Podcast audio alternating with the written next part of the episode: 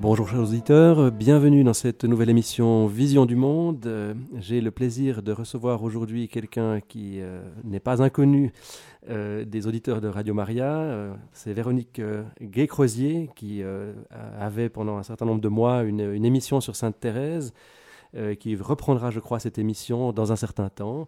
Véronique, bonjour. Bonjour Denis. Voilà, bienvenue. euh, donc, euh, spécialiste de, de Thérèse, sur lequel vous avez fait votre, votre, votre thèse, même vous nous en reparlerez un peu plus euh, tout à l'heure. Et euh, vous, faites, vous avez donc fait cette émission sur Thérèse sur Radio Maria, et vous avez publié récemment, au tout début de l'année, au tout début du mois de janvier, un livre euh, sur Sainte Thérèse, euh, Mhm. intitulé euh, Thérèse de Lisieux Sainte. Euh, C'est chez Artege. Oui, C'est juste, voilà.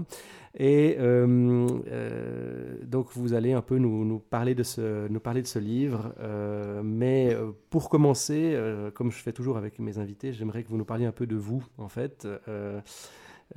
Qu'est-ce- quel a été votre parcours de vie, de parcours de foi, parcours de théologienne, puisque vous êtes théologienne de formation Et question qui nous amènera au cœur du sujet, qu'est-ce qui vous a amené à vous intéresser à la spiritualité thérésienne, à choisir ça Mhm. comme sujet de thèse et ensuite euh, à y rester?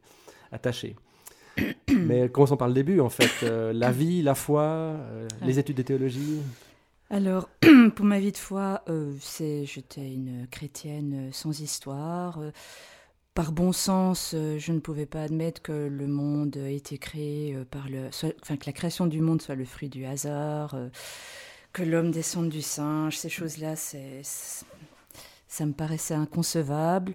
Bon, je, je quand même euh, précisé que j'allais à la messe euh, parce qu'il fallait que j'y aille, même si je n'avais pas envie, et que ça m'ennuyait tellement que je m'amusais à, répéter de mémoire les, les paroles liturgiques avant le prêtre pour me donner l'illusion que ça aille plus vite. Donc euh, j'étais une- une adolescente tout à fait normale.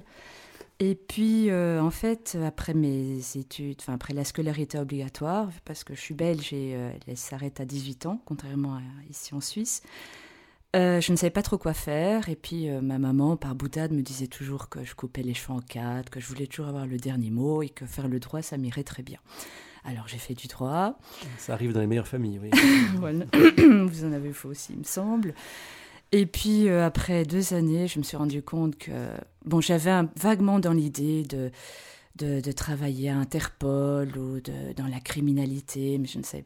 Mais euh, encore, me farcir trois années de droit belge, je ne me voyais, je franchement, je ne voyais pas comment je, je pourrais, je pourrais le faire. Alors, euh, j'ai, pour ne pas arrêter subitement, parce qu'en fait, j'ai arrêté en milieu d'année, après les examens de Noël, je me suis dit, ben, je vais vite terminer mon année en, achevant un baccala- baccalauréat en philosophie que j'avais fait en parallèle. Et puis là, j'avais fait la connaissance d'amis chrétiens qui m'avaient parlé d'une sortie jeune dans le sud de la France, dans un petit village perdu dans, dans, dans, les montagnes. On était livrés à nous-mêmes. Il y avait une, un- une vie de prière, mais bon, c'était pas. N'avaient pas trop mis l'accent là-dessus, sans doute pour mieux m'appâter. Puis je suis allée là-bas. Et là, providentiellement, euh, j'ai rencontré euh, l'ancien recteur, enfin c'était l'ancien recteur de l'Institut d'études théologiques à Bruxelles, un jésuite. Alors il n'a pas manqué de discuter avec moi parce qu'il m'avait repéré avec, euh, je crois qu'à l'époque je lisais un livre de Gide, donc sans complexe. et puis il m'a dit, enfin on a un peu discuté, puis il m'avait dit, mais toi tu es faite pour la théologie. D'ailleurs, la preuve c'est que tu fais de la philosophie. C'est vrai que je ne savais, je m'étais pas dit que j'allais continuer en philosophie, mais je m'étais pas posé plus de questions que ça, j'allais continuer. Et puis il m'a dit oui, tu devrais faire de la théologie, tu perdras beaucoup de feuilles, mais je, te vois bien là-dedans, avec ta quête de vérité, ton, souci de... de, de enfin, tu te poses des questions, tu, tu décortiques les choses, etc. Et puis tu as, quand même une vie de foi, tu, tu pries, euh, tu, dois, dois en faire, tu dois vivre de ta vie de foi. Alors, je suis allée à l'IET. D'ailleurs, euh, en passant, j'ai rencontré. L'IET, c'est ça? Oui, ça s'appelle l'IET, l'Institut d'études théologiques.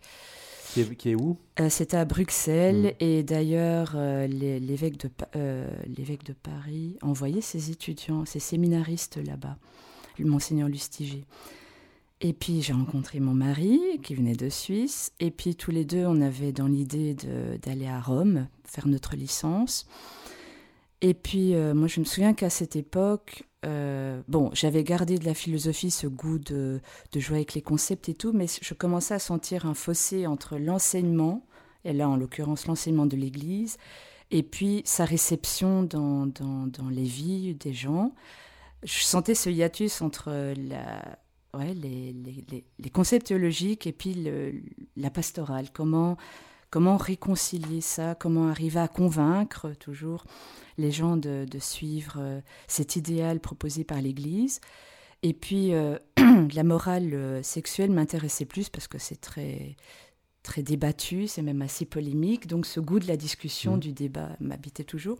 Alors on est allé à Rome. moi, enfin, on est allé à, à l'Institut Jean-Paul II pour la morale et la famille.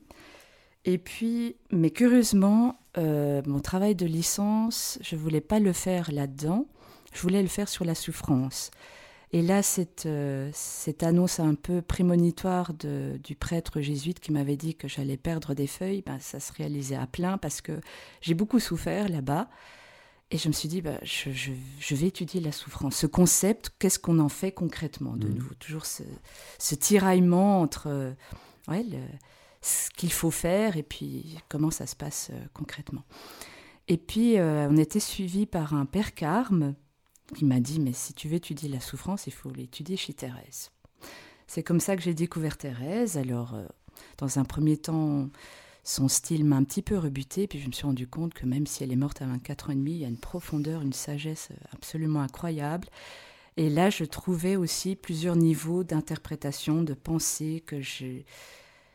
Oui, il y avait moyen aussi de décortiquer tout ce qu'elle disait. Ça avait l'air simple et lisse, mais en creusant, il y avait d'autres niveaux de compréhension. Donc c'était très riche.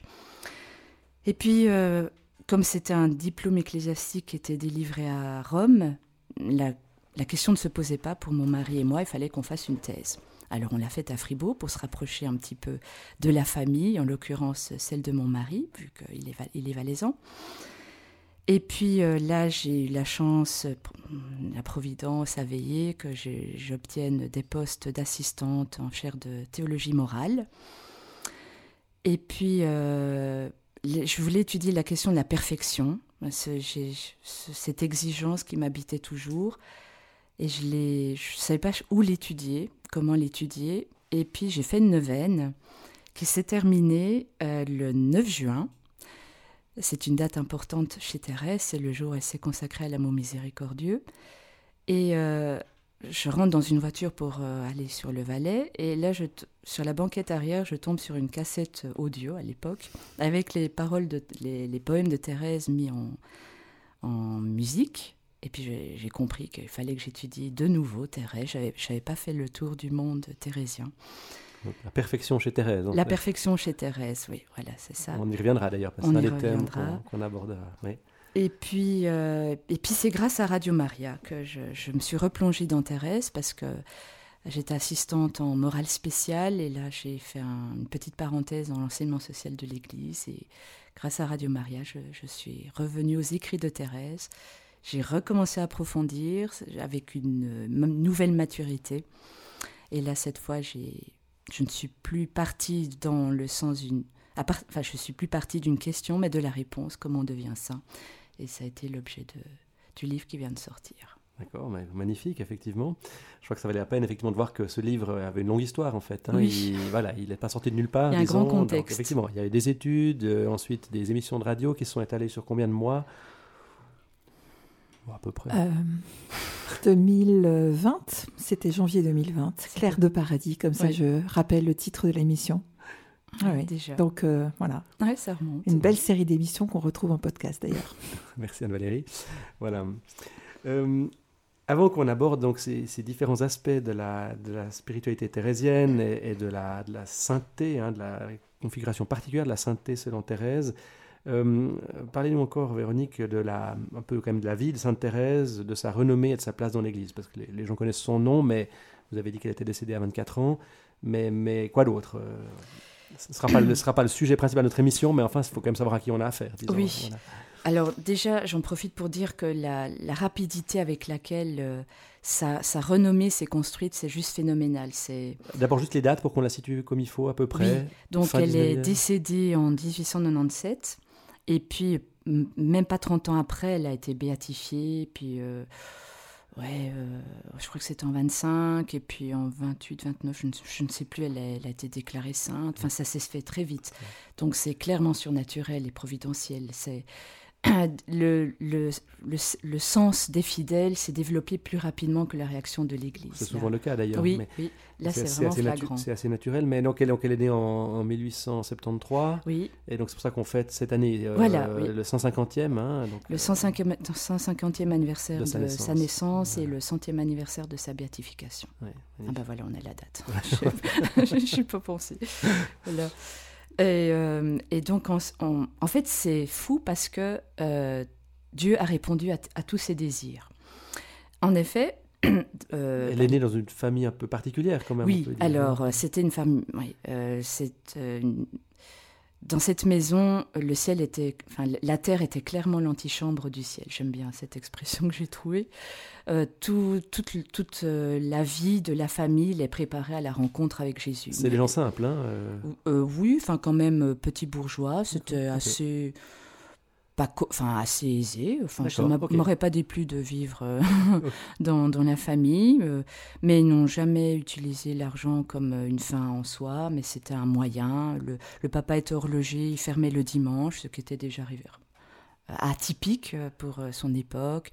Et puis il y avait un oncle, ils ont hérité d'un enfin ils ont hérité d'un château. Euh, bon, peut-être qu'il avait été donné, mais enfin bon, c'était assez aisé quoi. Donc elle avait, elle aimait le beau d'ailleurs, elle aimait, elle, elle, elle mettrait un petit, un certain temps avant de de se défaire de, de, de- du, du beau et même de, du nécessaire. C'était un, un apprentissage à- assez difficile. Combien de frères et sœurs? À peu près. Ah, à peu près. alors, ce- les cinq filles sont entrées en religion, mais il y en a deux ou trois qui sont morts euh, à la naissance ou en bas âge en tout cas. Il y avait déjà une première Thérèse et il y a eu deux Joseph. D'accord.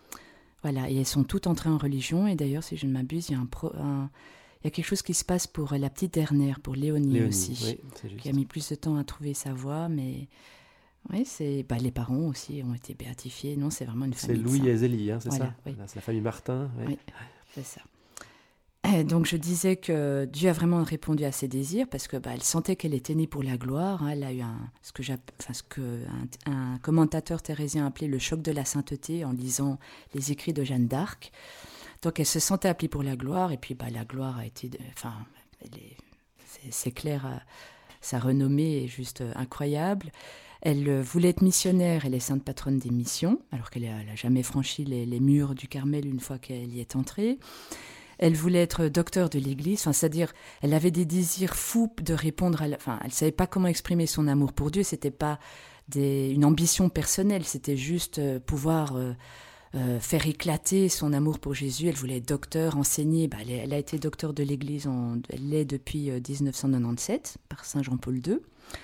Et d'ailleurs, j'en profite pour dire que dans ce petit livre, il y a un texte qui est paru, je ne sais plus comment il s'appelle, pour dire que Thérèse est docteur de la science de l'amour.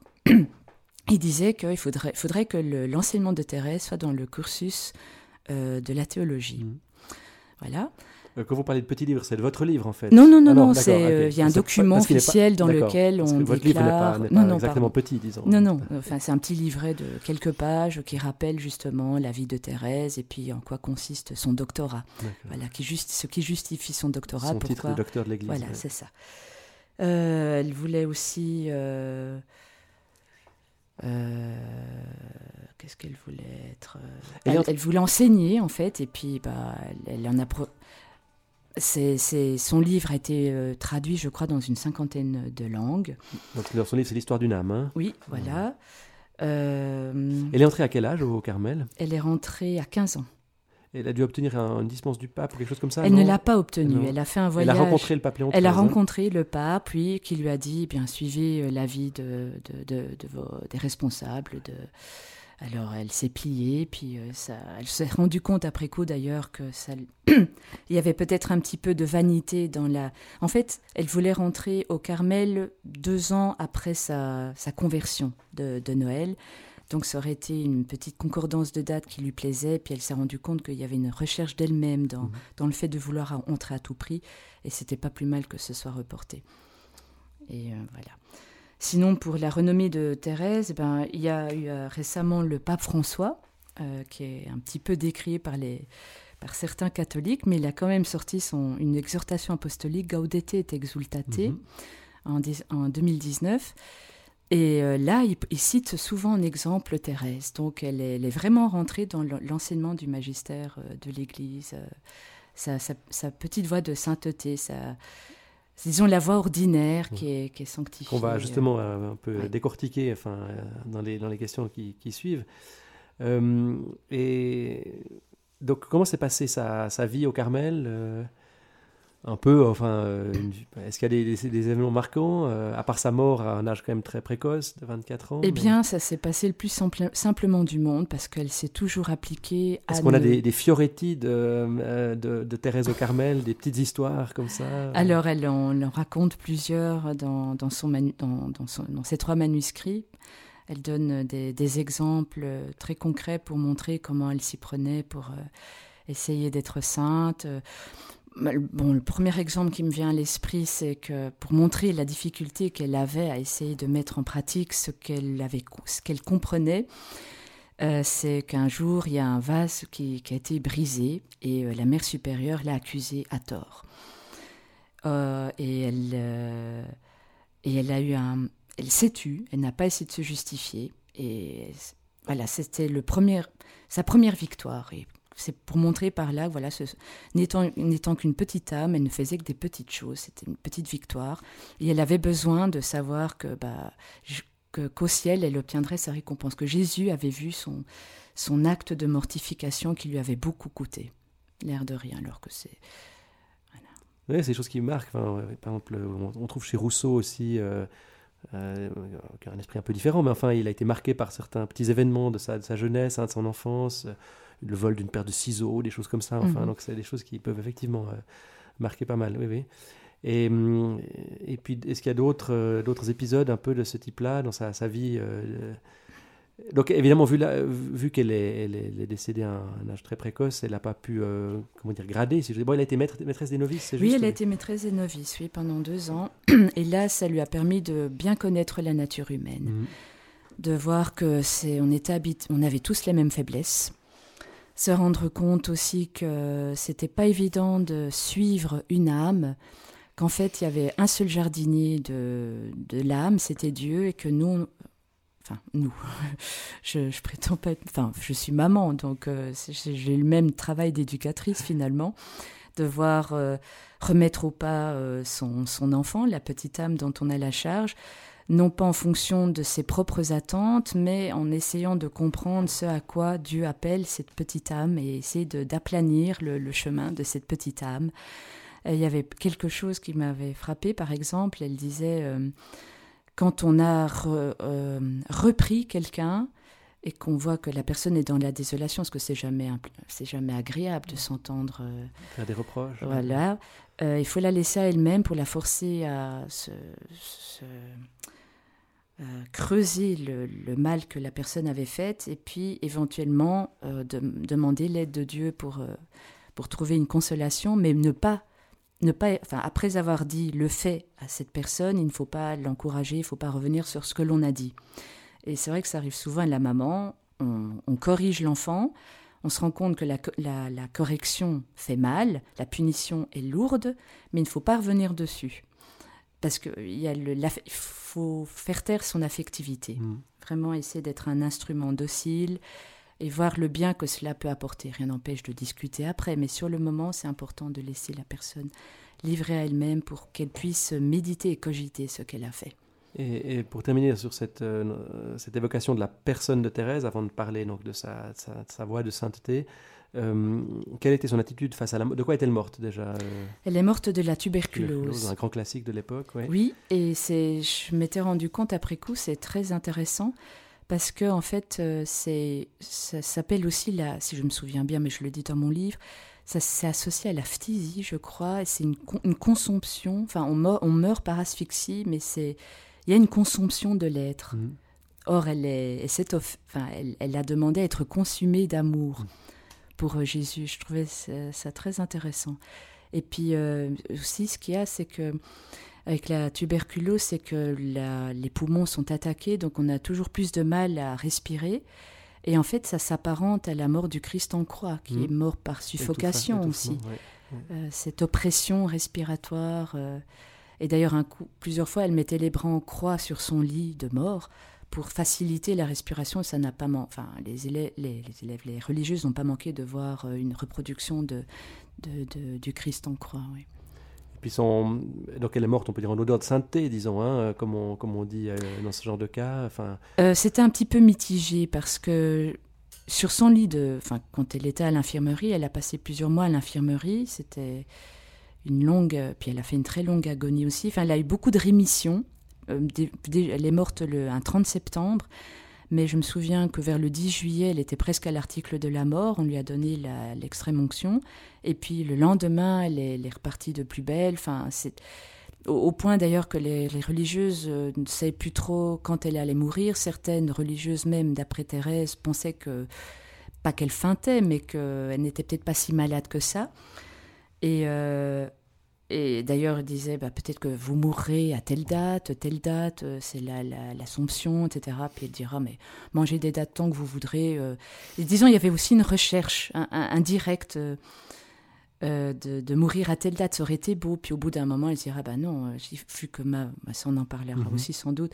il faut que ce soit. Enfin, les petites âmes ne, ne mourront certainement pas toutes un, bah, un, beau jour de fête. Donc voilà, je, je là aussi, il y avait cette, euh, ce, désir, ce, désir de mourir assez vite pour rejoindre son Jésus. Et il y aura cette attente imposée pour. Euh, tous, tous ces désirs seront. Un peu contrariés. Euh, oui, contrariés, mm. pour vraiment contribuer à l'aider à s'abandonner mm. à la volonté de Dieu.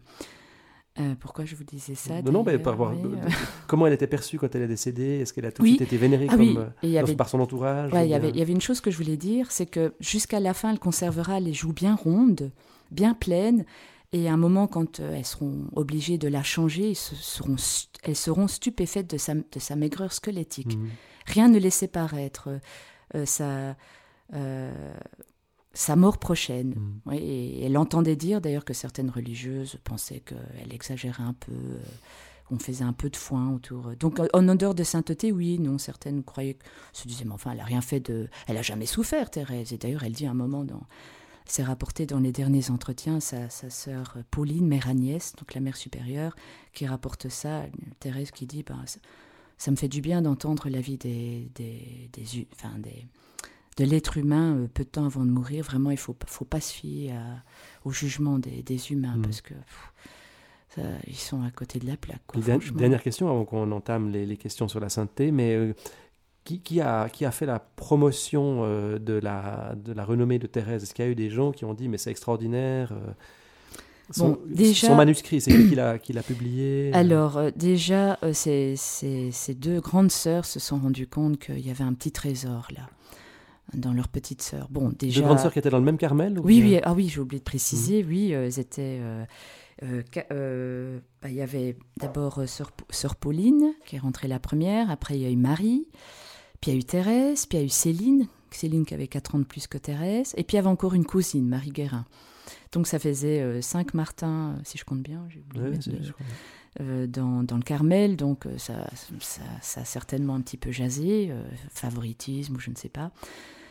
Et euh, c'était quoi la question Non, euh, qui, qui, a Ah oui, promu. Donc les deux grandes sœurs, euh, parce que bon, elle continue à s'écrire des, des, lettres, et à sa sœur Marie qui lui a demandé d'expliquer un petit peu en quoi ça consistait sa sa, sa, petite voix et qu'elle c'est l'objet du non.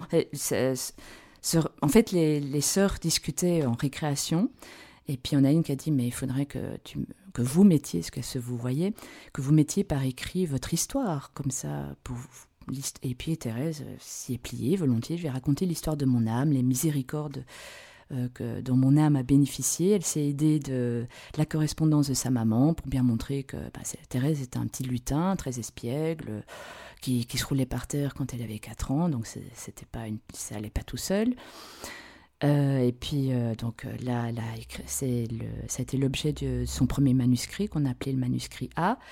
Et sa sœur Marie aussi lui a demandé d'expliquer un petit peu en quoi consiste sa petite voix. Ça, c'est le manuscrit B, qui est aussi la lettre 198 ou 188, je ne sais plus.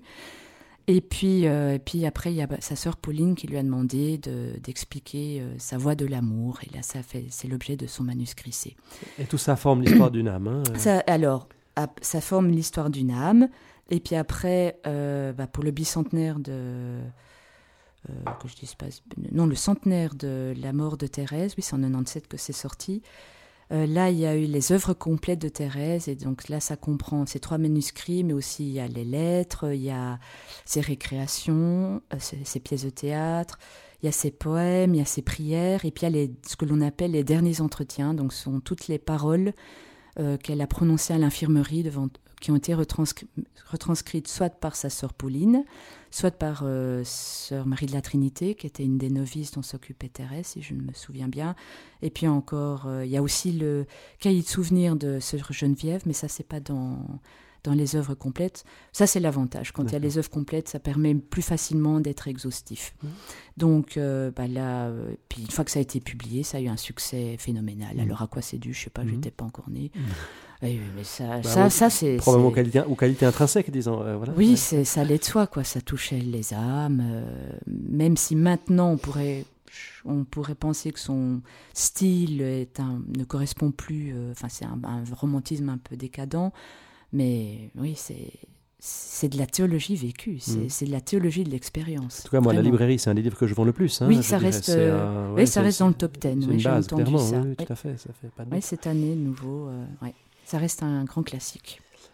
Alors maintenant, on va aborder euh, un premier aspect euh, donc de la petite voix de sainteté de, Thérèse de Lisieux. Euh, vous, avez dit qu'une première caractéristique, c'est d'être cette sainteté, d'être imitable. Mhm. C'est un peu bizarre. On se dit, mais la sainteté, c'est quelque chose d'héroïque. Oui. Euh, imitable, c'est un peu, un peu bizarre pour la sainteté, non euh? Bon, c'est pas contradictoire, hein, ça ne s'oppose pas. Hein, ça peut être imitable et tout autant héroïque. C'est imitable dans le sens où ça ne demande pas des circonstances extraordinaires pour se réaliser. Il n'y a pas besoin d'être devant les lions dans la Voilà, euh, mais il y, a la même héroïcité justement de, de faire, de, de pratiquer des, des, petits riens, comme elle disait, euh, sans les faire valoir, sans les faire connaître, sans attendre de remerciements, sans... Euh, enfin, c'est tout aussi héroïque parce que notre nature aime être congratulée, encouragée, mmh. euh, voilà. Donc c'est presque autant contre nature. C'est, disons, d'un côté, ben, vous parlez de la fosse au lion, là c'est l'instinct de survie qui mmh. est mis en péril, mmh. et puis là c'est l'instinct de, ben, c'est notre amour propre qui est fortement euh, les petites vanités. Cadenassées mm. à, travers la, sainteté imitable.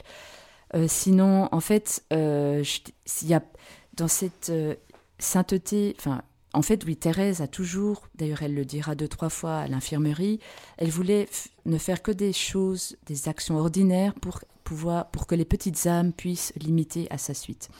Donc elle dit, il y en aura pour tous les goûts, sauf pour les voies extraordinaires. Euh, imitable aussi dans le sens où, bah, de, dans son, à son époque, et puis c'était un préjugé que j'avais aussi en abordant la question, on associe souvent euh, la, sainteté à des, à des dons de bilocation, euh, parce que j'aime beaucoup aussi Yvonne Aimée de Malétroit, puis elle, bah, c'est assez phénoménal, parce que, oui, euh, on lève les pouces, oui, c'est mais c'est juste, bah, c'est pas elle évidemment qui pratique tout ça, c'est la vie de Dieu, mais ce prodige vient de Dieu uniquement. Et là, c'est bah, une autre, un, autre un autre genre de témoignage qu'elle rend. Donc il y a plusieurs manières de, témoigner de, de, la force divine. Bah, donc en fait, on n'est pas moins saint en n'ayant pas de locution intérieure. Thérèse n'en a jamais eu. En n'ayant pas d'extase. Je crois que Thérèse n'en a eu qu'une. D'ailleurs, elle le dit. J'ai eu qu'une extase. Après, je suis tombée dans ma sécheresse habituelle en n'ayant euh, pas de don de prophétie, bien que plusieurs fois Thérèse dit euh, à, la préscience de certaines choses qui vont arriver par la suite. Donc, en fait, c'est-à-dire que c'est euh, comment dire, c'est une vie, c'est le Christ qui vit, c'est toujours le Christ qui vit dans tous les saints, mais il, soit il, le, il vit de manière plus visible et éclatante, soit il vit de, de manière plus, discrète. Plus discrète mm. Voilà, merci. Et, ce en fait, c'est la mère, attends, c'est la mère fondatrice du Carmel de Lisieux qui a décidé, Thérèse, dans cette voie. Une fois, cette religieuse qu'elle a eu la chance de côtoyer pendant quelques années, lui avait dit quelque chose, je ne sais plus quoi exactement. Et puis Thérèse, après coup, s'était dit, mais euh, nom d'une pipe, comment est-ce qu'elle a, connu l'état de mon âme? Et puis le dimanche suivant, elle est allée la trouver en disant, en lui demandant, avez-vous une lumière particulière? Et puis la, la religieuse lui a dit, non, pas du tout. Puis elle a dit, ah ben voilà, ça c'est la sainteté que je veux, c'est c'est le Christ vit tellement en elle que ça ne se voit pas. Mm. C'est une connaturalité christique. Euh, voilà, c'est ça que je veux. Donc c'est beaucoup moins spectaculaire que, que, Thérèse de, de, Thérèse d'Avila, par exemple. Voilà. Hein. D'ailleurs, elle va. Ça, voilà, c'est bah, comme Thérèse Avila qui, qui, a travaillé toute sa vie. Il faut, fallait faire des œuvres, il fallait acquérir beaucoup de mérite. Thérèse, enfin, il y a cette, cette succession de châteaux. D'ailleurs, ça m'avait un peu découragée. J'avais commencé, enfin, j'avais lu Thérèse Avila à un moment donné. Puis je m'étais dit, mais c'est pas pour moi. Je sais pas à quel château intérieur je suis, troisième, quatrième toujours ces allers-retours. Euh, et tandis que Thérèse, ben voilà, il n'y a plus d'échelle à gravir, c'est une descente en soi. Donc ça, ça c'est une, première chose. Il ne faut pas faire des, grandes œuvres, euh, il faut, faut faire des, petites actions. Il ne faut pas acquérir beaucoup de mérite parce que le mérite ne vient de toute façon que de Dieu. Et puis de toute façon, toutes nos œuvres sont, sont, sont imparfaites et injustes, ça suffira jamais. Euh, voilà. Non, c'est très bien. oui, c'est très bien, mais je ne sais plus ce que je voulais dire. Non, donc, donc on voit en quoi consiste cette, euh, ce, côté imitable ah de la sainteté thérésienne. Euh, oui, et puis bah, en fait, voilà, c'est pas un renoncement de l'héroïcité, seulement l'héroïsme vient de Dieu et il vient pas de l'homme. Parce que mhm. le héros, c'est c'est quelqu'un qui s'appuie sur sa force, tandis que bah, le, le saint, tous les saints, euh, il s'appuie sur la force de Dieu. Le héros, il, cherche sa gloire mm. quand même, tandis que le saint, il cherchera la gloire de Dieu. Euh, le, héros, bah, il court après des, causes temporelles, tandis que le saint, il veut faire triompher Dieu. Mm. Euh, voilà, c'est. Mais c'est pas moins héroïque. Mm, voilà. Alors, on, va, on va faire une brève pause musicale. On se retrouve après pour voir d'autres aspects de la sainteté thérésienne.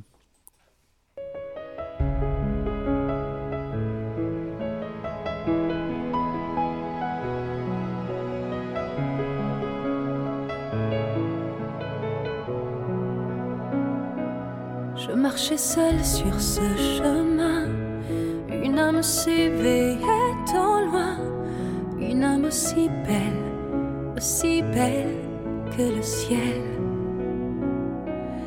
Elle était si jeune et si frêle, mais ses mots chantaient sans pareil, tout l'amour et la grâce et d'un Dieu les merveilles.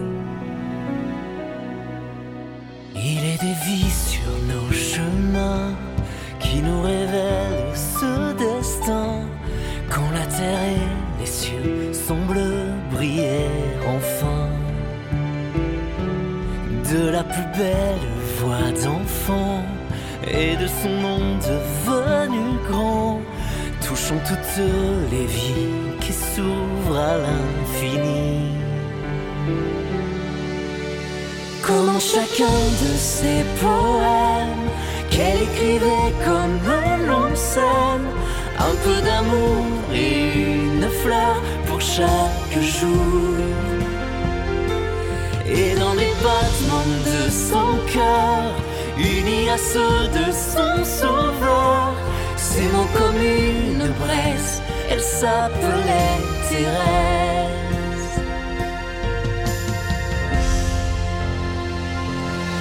Silencieuse et si solitaire quand elle écrivait sur la terre. Au cœur de chaque larme, c'est l'histoire de son âme. Ces mots donnés comme l'amour, pour moi résonneront toujours pour ces millions de cœurs qui cherchent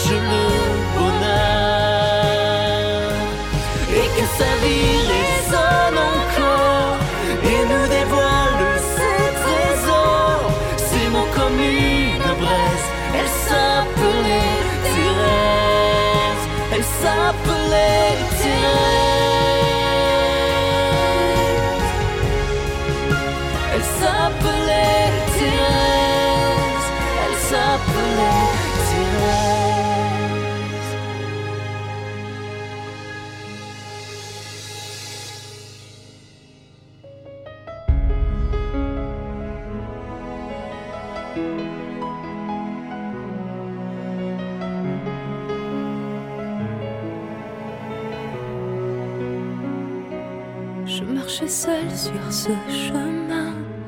Une âme s'éveillait au loin, s'aimant comme une braise, elle s'appelait Thérèse. Voilà, nous sommes euh, de retour euh, sur, euh, sur Vision du Monde avec Véronique Croisier. On parle donc de Thérèse de Lisieux. On a commencé à aborder les caractéristiques de sa, de sa petite voix de, sainteté. la première étant qu'elle devait être imitable. Mhm. et maintenant, deuxième caractéristique de cette voix de sainteté, c'est le rapport à la perfection, euh, comment dire, comment poser la question Est-ce que sainteté est un synonyme de perfection, en fait euh, Voilà. Ce qui nous mm. ramène un peu à votre sujet de thèse de l'époque.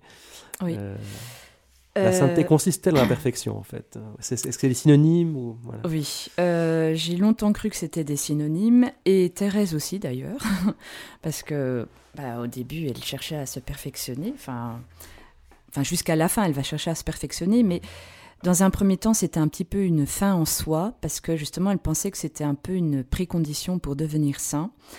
Et puis, euh, à un moment, elle dit, euh, après euh, neuf, enfin, elle dit d'ailleurs au, début, le découragement était proche, parce que après plusieurs années en religion, elle s'est rendue compte que ben, c'était toujours les mêmes imperfections qu'elle rencontrait. Que, puis elle dit, bon, au départ, c'était éprouvé de manière un petit peu légèrement amère quand même. Bon, il y avait une, oui, il y avait une résignation. Elle se rend compte qu'elle doit supporter ses, faiblesses, ses imperfections, ses manquements, et puis après elle va les accepter avec joie, et, et puis elle va se rendre compte qu'en fait, bah, de toute façon, elle restera imparfaite, et que c'est pas une fin en soi, c'est même pas un moyen, ça va découler de sa sainteté.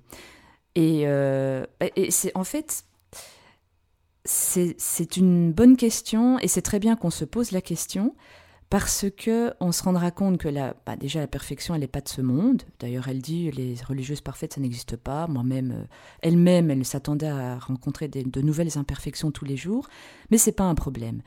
Euh, le, sens de la, question de la perfection n'a de sens que quand elle est inversée, c'est-à-dire que c'est l'imperfection qui est importante, les imperfections les, défauts, les manquements, la, faiblesse.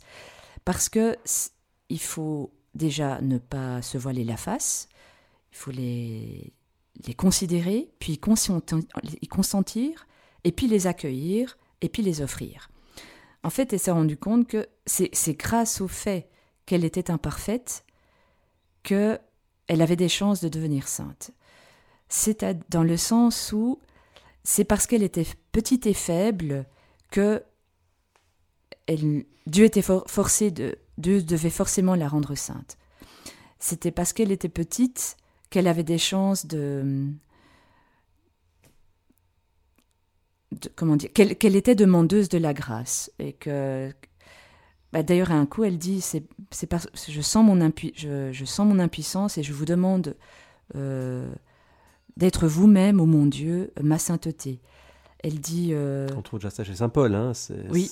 dans ma, faiblesse que s'accomplit oui. la force Oui, par, par, la suite, elle va vraiment s'en glorifier parce qu'elle se rendra compte que bah, justement, le constat de ses imperfections la maintient dans l'humilité. Et mm. pour elle, c'est vraiment la clé de la sainteté. Il faut, faut, faut rester humble, il faut. Euh, si on veut une prise en charge de, de Dieu, il faut, faut, se faire tout petit. Et d'ailleurs, elle aura, c'est comme ça qu'elle va avoir d'ailleurs cette image de l'ascenseur. Je me rends compte, euh, je ne sais, j'ai pas la formulation exacte. Euh, mais c'est me grandir, c'est impossible. Donc il faut que je devienne toujours plus petite pour être pris. Et ce sont vos mains, Jésus, qui, vont me, me, faire grandir, qui vont m'élever à vous, qui vont me faire sainte. Et vos mains, c'est votre, c'est l'ascenseur. L'ascenseur qui va m'élever jusqu'à vous, jusqu'à la sainteté, ce, ce sont vos mains. Donc pour cela, il faut que je devienne toujours plus petite. Donc c'est ce que je disais déjà tout à l'heure. C'est pas une, il ne s'agit pas de gravir une montagne de la perfection, euh, ni de ou l'escalier de, la perfection. Il faut essayer de, parce que sinon on, tombe un peu dans le quiétisme. On, reste là les bras croisés en attendant que l'ascenseur arrive. Non, il faut continuer à mettre une autre image qu'elle utilise aussi, me- mettre son pied sur la première marche, en espérant de tout son cœur que Dieu viendra, parce que Dieu est un amour qui s'abaisse pour Thérèse, en espérant que Dieu viendra très rapidement nous, nous prendre pour nous élever jusqu'à lui. Ou alors elle utilise l'image du, du mât de cocagne. Euh, on est des manchots et il faut gravir ce, ce mât de cocagne. Bah, il est évident que c'est absolument impossible. Et bien euh, oui, ce sera possible parce que Dieu, c'est le Dieu lui-même qui, descendra jusqu'à nous et qui va nous élever. Donc, euh, donc la question de la- donc c'est pas la question de la la perfection en fait elle découlera de notre euh, de notre sainteté. Le plus important c'est de, de laisser agir Dieu en nous, d'être unis le plus possible en lui et des- dans l'amour parce qu'en fait avec Thérèse la sainteté c'est vraiment la rencontre entre l'amour de Dieu qui est premier, qui nous veut saint et puis la réponse d'amour de l'être humain qui va faire tout son petit possible, tous ces, petits efforts pour, pour, pour répondre à cet amour de Dieu. Et c'est la sainteté, c'est la rencontre de ces deux amours jusqu'à la fusion, jusqu'à ce que Dieu vive en nous sans que les autres ne s'en rendent compte. Et donc, ce qui m'amène à dire que les imperfections, les imperfections ne sont pas non plus le signe d'un manque de sainteté chez la personne. Moi, je croyais, j'ai longtemps cru, jusqu'à récemment, pour tout vous dire, mais ça c'est grâce aux radio, à Radio Maria, enfin aux émissions, que j'ai pu creuser cette question-là. Longtemps, je m'étais laissé dire que, euh, à mesure de notre union au Christ, forcément, ça allait rejaillir dans notre, euh, dans nos actes, qu'on serait plus, plus simple, plus charitable, plus patient, etc., etc. Et puis Thérèse dit, bah non, Dieu parfois laisse certaines faiblesses pour nous maintenir dans l'humilité et pour bien montrer que quand on agit bien, eh ben c'est c'est uniquement grâce à Dieu. Donc ça nous permet de ne pas nous glorifier nous-mêmes, mais de que les autres se rendent compte, bah dis donc comment elle a fait pour ne pas s'énerver, bah c'est là c'est vraiment grâce à Dieu quoi. C'est héroïque. Bah oui, mais le héros c'est Oui, Dieu oui, oui. Alors, je m'en- et pas soi-même. dans la, un peu dans, la, dans cette ligne-là, euh, dernier aspect euh, qui, qui vient un peu euh, ex- expliciter ou couronner ce que ce qu'on vient de dire, une caractéristique peut-être plus classique de la sainteté selon sainte Thérèse, c'est le refus de la tentation pélagienne. hein, euh, et euh, c'est-à-dire qu'on ne devient pas Dieu par ses propres forces en fait, hein, mais, euh, mais par, la, par la grâce de Dieu justement. hein. Oui, bah il y a la fameuse formule de Thérèse tout est grâce et je dois vous dire qu'au début je comprenais pas pourquoi on la sortait à toutes les sauces. Et puis je me suis rendu compte bah oui, en fait la grâce nous précède, c'est elle qui nous donne les bonnes les, les bonnes inspirations, les bonnes intentions, la bonne volonté, elle nous accompagne dans notre agir, elle, elle est on est tout ce que l'on fait c'est grâce à Dieu. C'est sans, bah, selon l'avertissement du Christ, en moi vous ne pouvez rien faire et, et c'est- on ne on prend pas assez conscience de ça. Si on est capable de faire quelque chose de bien, bah, c'est, vraiment grâce à Dieu. Oui, donc la, sainteté, c'est vraiment... En fait, le saint, ce qui a, il est différent des autres en ce que bah, il, il, il est en attente, perman- en, en attente et en demande permanente de la grâce.